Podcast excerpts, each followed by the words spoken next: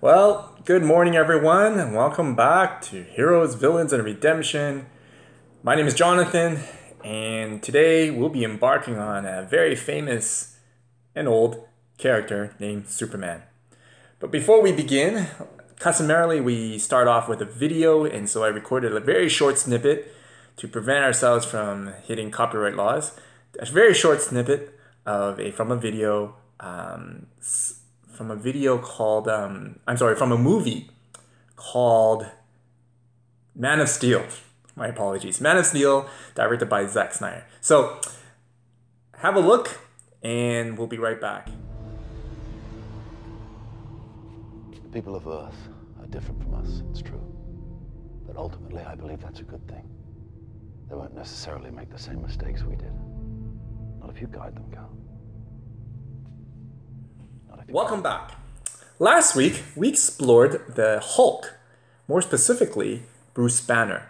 And we concluded that the reason why Banner was often feeling angry was because his anger was an expression of a wound in his soul. And that wound was helplessness, i.e., he cannot control uh, the situation, or he cannot control the environment, or he's getting stressed out because the environment's running away from him, and he, or he's out of his element. So whenever he gets a feeling of helplessness. He gets angry, and when he gets angry, the Incredible Hulk turns up. So, last week we explored how the gospel engages with Bruce Banner, and more importantly, how the gospel redeems Bruce Banner. If you missed the sermon, I invite you to go into our website at cruciblechurch.com, click on the podcast or the videos uh, link, and you could watch it or listen to it for your enjoyment. However, we'll move on to our next character, namely Superman. Okay, Superman, Man of Steel. Superman is an interesting character because both Bryan Singer, uh, the director for Superman Returns, and Zack Snyder, the director of the horrible, horrible movie Man of Steel, they both try to equate Superman with Jesus. Like, and saying that both Jesus and Superman are the same. Well, they're not.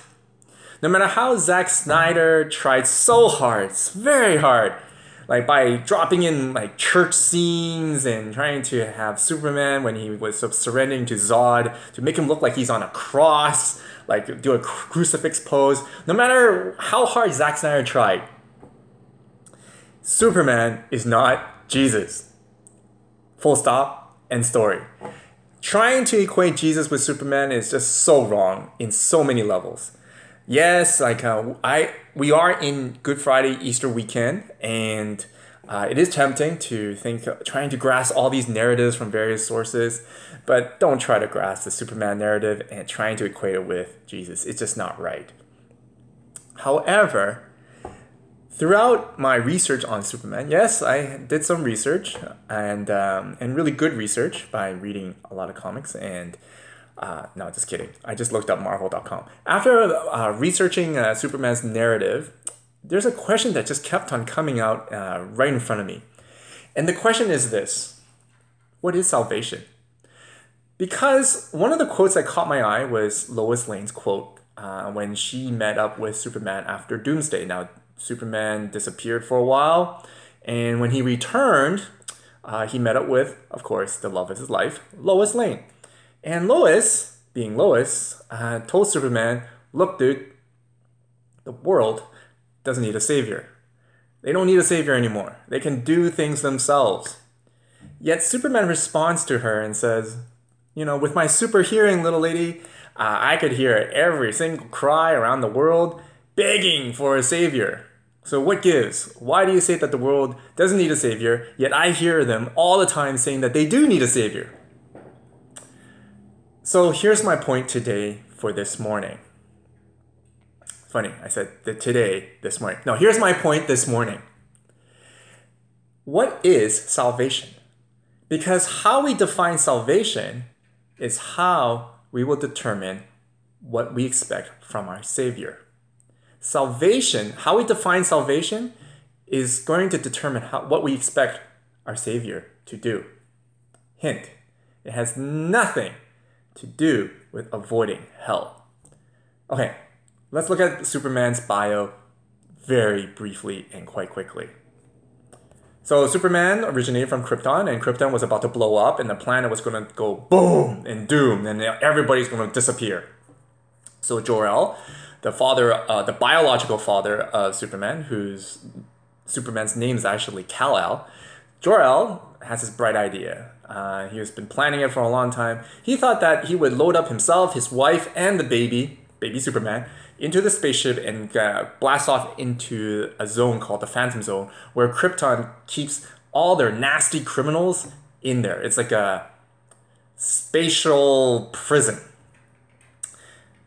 However, Jor-El gave it a second thought, saying, you know what, it's not so good to send my family over to a prison where there's like the most brutal, most violent criminals there.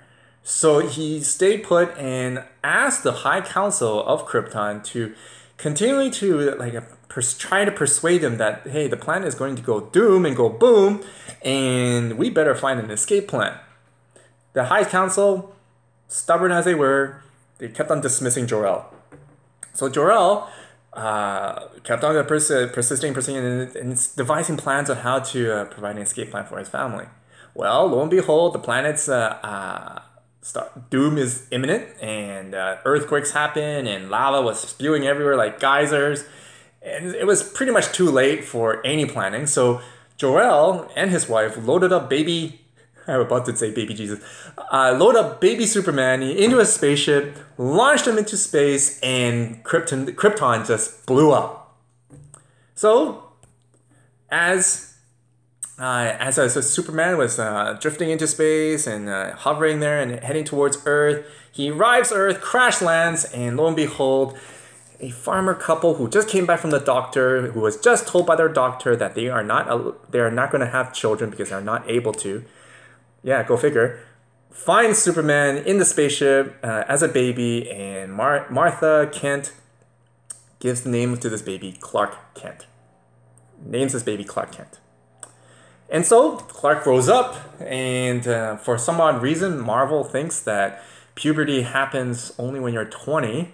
And so uh, when Clark hits 20 years old and he becomes, he's become, he's in his pubescent stage, um, he gets a lot of these powers. He has uh, laser, uh, laser eyes. He has super strength. He's super fast. Uh, he could stop trains, lift up cars. Most importantly, X-ray vision. That's a fun one. Uh, and he's wondering why. Why is he having so many powers, and why is he so different from the other twenty-year-old men? Yeah. So uh, Jonathan and Martha uh, Martha Stewart, Jonathan and Martha Kent uh, approach Clark and says, "You know what? It's about time to tell you about your origins." And so they showed him the spaceship, and they gave him the box that they found in the spaceship. And this box opens up, shows a hologram of uh, Kal-El's dad, Jor-El, and Jor-El advises him that, yeah, you're going to be different, dude, but you got to find your own purpose. And so the story goes on, and story continues. And Superman finds his purpose by realizing that he could save people. He does that really well from, uh, you know, saving people from physical calamity. So he goes, hey, I do this job pretty good. So and I get accolades and I get news uh, on me and I get and I become famous. So he starts uh, saving people, and for some reason, the people that he saved are really good looking. Besides the point, but he saves people. He uh, uh, saves them from calamity. So everybody goes, "Yeah, Superman." Yet there were doubters. There were a lot of skeptics, and one of the biggest skeptics was my favorite comic book character, which we will end off with in this whole entire series, is Batman. And this is Batman's view of Superman. And uh, so Batman says this his whole planet, Superman's planet, was destroyed. He's the last of the Holocaust. He grew up in the dirt, finding out slowly how different he was. A stranger discovering every day how strange he was. He has the power to tear the world apart. And he could do it with a pinky. It's not his world. We're not his people. We should be ants to him.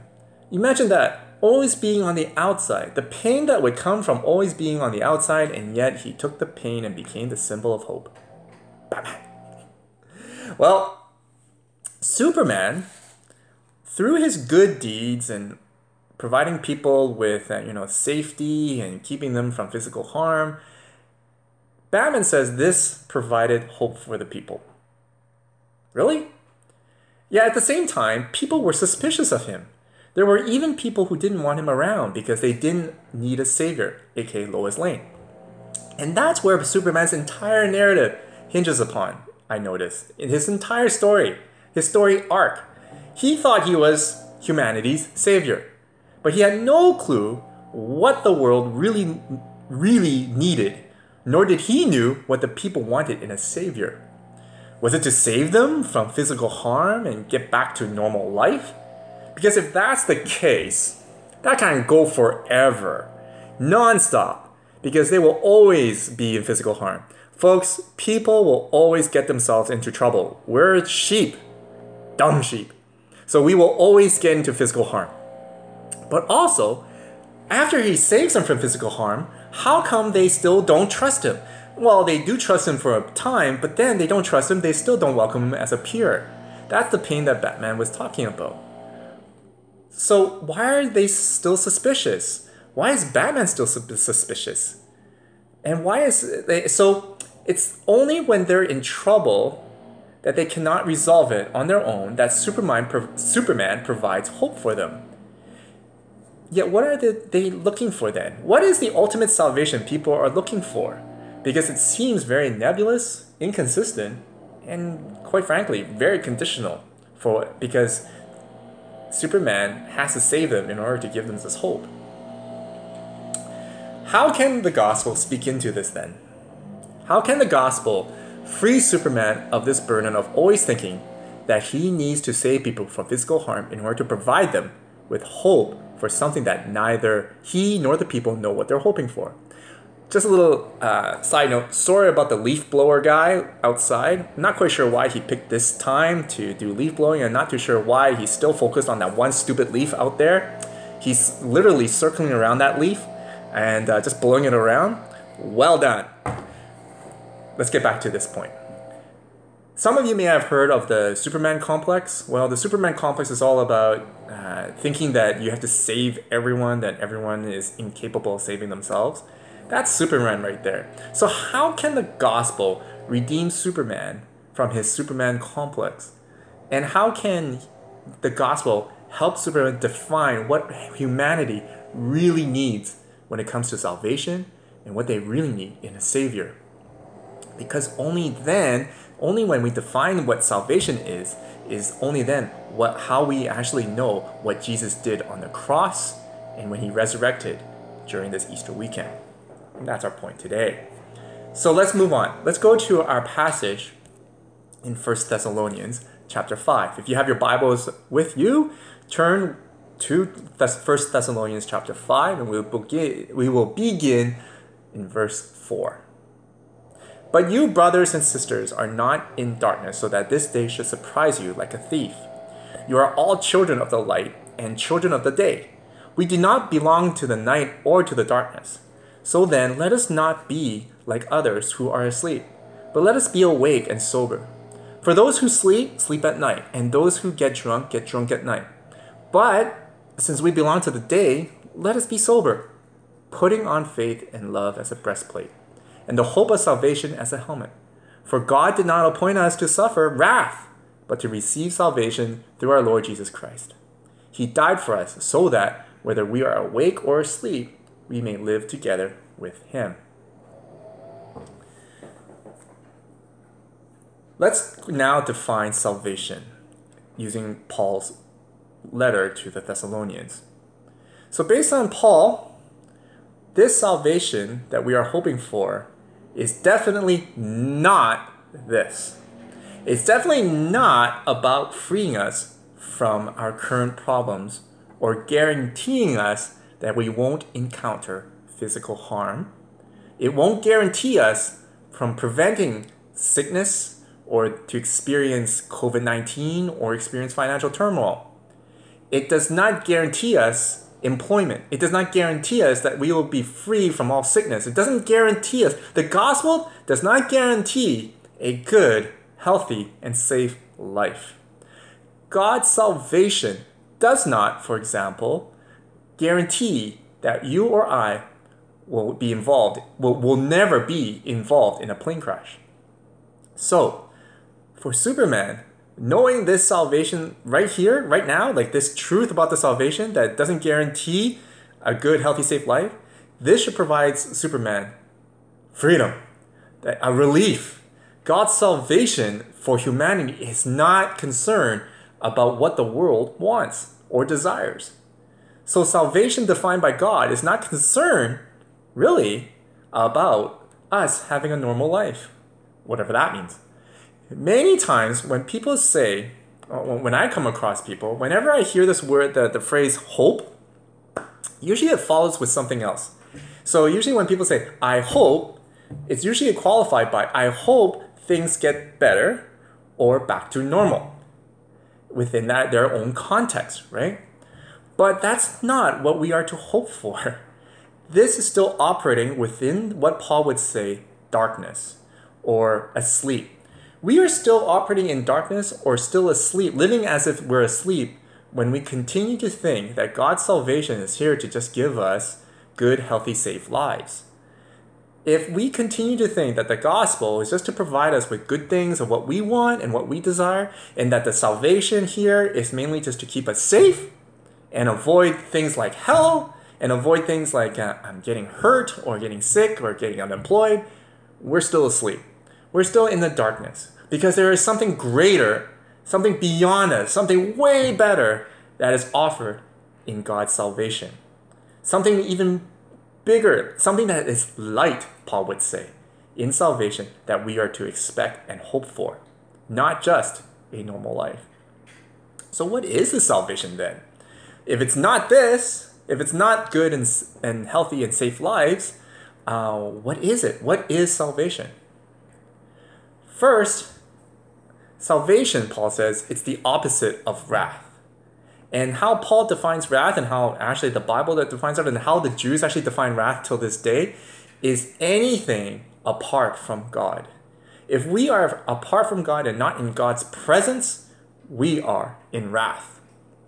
So Paul says that through Jesus' death and resurrection, Jesus made available a freedom from wrath because he made available for us to be in God's presence. Paul says we are there we live together with Jesus. Whether in life or death, we live together in Jesus, in God's presence. That is opposite of wrath. That is salvation. Salvation then is in the presence of God. That is the greatest hope that we have. Not a normal life, not a safe life, not a healthy life, not a life that is free from troubles or physical and mental sufferings. No, those things will occur. Those things will occur, but we place our hope in, in light of those sufferings, we place our hope that in the end, and even currently now, that we are in God's presence. That in the end, this whole creation will be made new. The whole cosmos, the whole order of things will be made new, and we will be in the presence of God with Jesus. And that's the salvation we hope for. That's why we celebrate Good Friday and Easter Sunday. God knows that we will always encounter suffering because this world is fallen. It's freakishly old the suffering that we encounter and the world sufferings that it encounters. All of creation, like Paul says, screams and yearns for something completely new.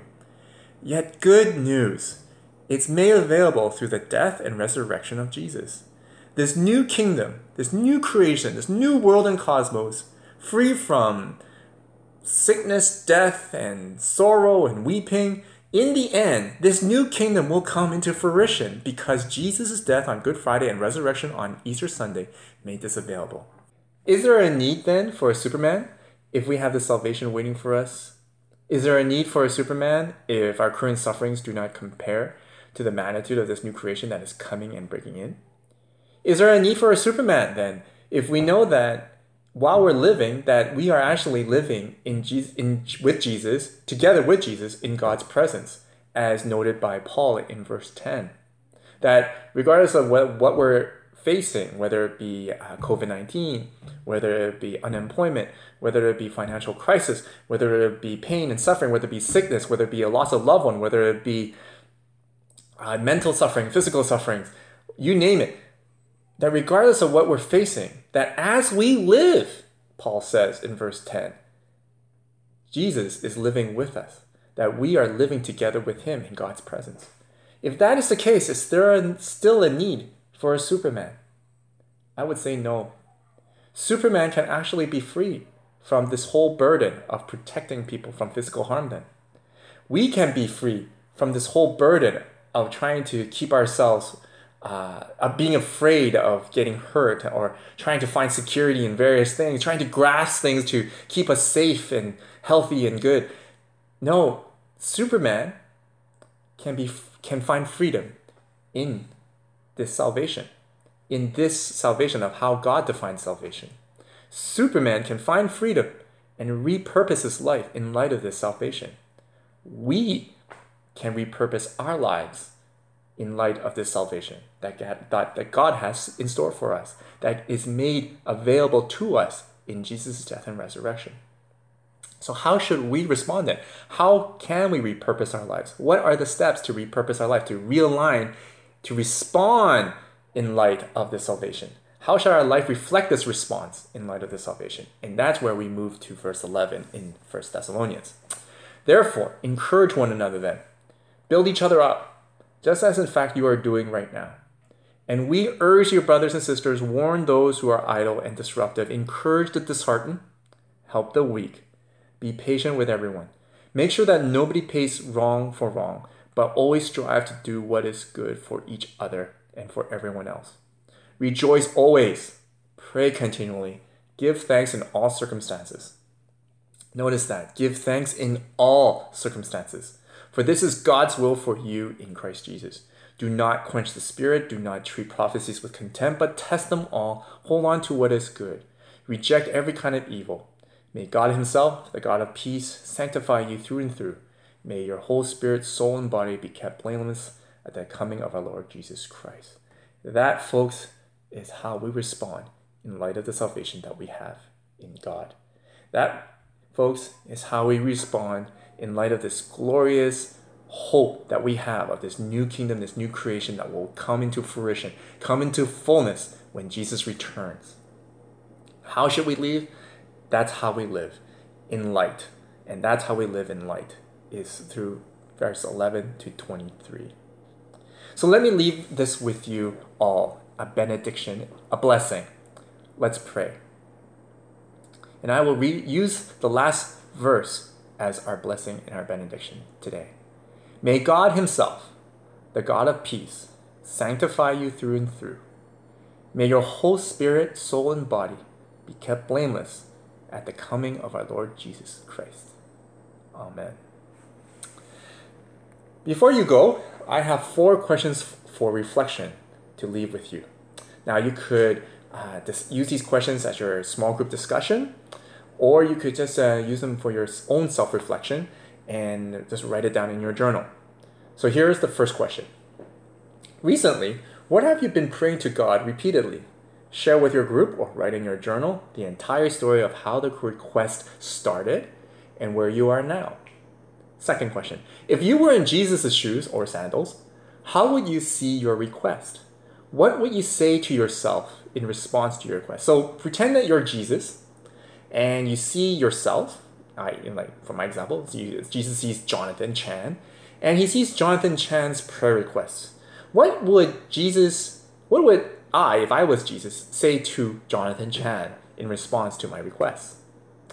Third question Has what we learned and discussed today changed your perspective on Jesus and your requests? And lastly, discuss in your group or do a personal reflection using your journal on what you are thankful for during Good Friday and Easter Sunday. Because we are told by Paul to be thankful in all circumstances. So, I find that uh, as I mentioned uh, last week, that when we are, find ourselves anxious, when we are afraid, when we come across uncertainty or suffering and pain, we need to reflect on what we are grateful for in light of God's salvation. And so today, I encourage you to list out in your journals as many things as you can. Like it could be three, four, five, or even ten. Ten things that you are thankful for in light of God's salvation during this weekend of Good Friday and Easter Sunday. Now, hopefully, that you can uh, join our Sunday uh, worship service. Um, we are again holding a Callbridge video conference call. I listed the uh, the link at the bottom of this uh, screen here. And so uh, we will start at 11 and it'll go down till 12 o'clock, 11 a.m. to 12 p.m. Click on that link or call in using the access, using the phone number and then uh, use the access code. Feel free to join us if you're available during that time. We'll be uh, briefly discussing some uh, some stuff, some questions, and maybe I'll just ask, do some Q and A with everyone. But most importantly, I will take you through some psalms again. Uh, we will read the Psalms, do some reflection, some prayer, pray for one another, and also uh, allow me to provide a blessing for all of us uh, on that on Sunday.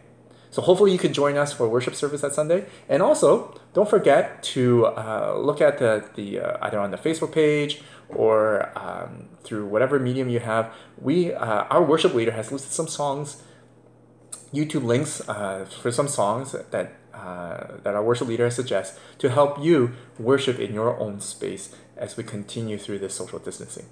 So blessings to you. Have a blessed week, and I hope to see you on Sunday.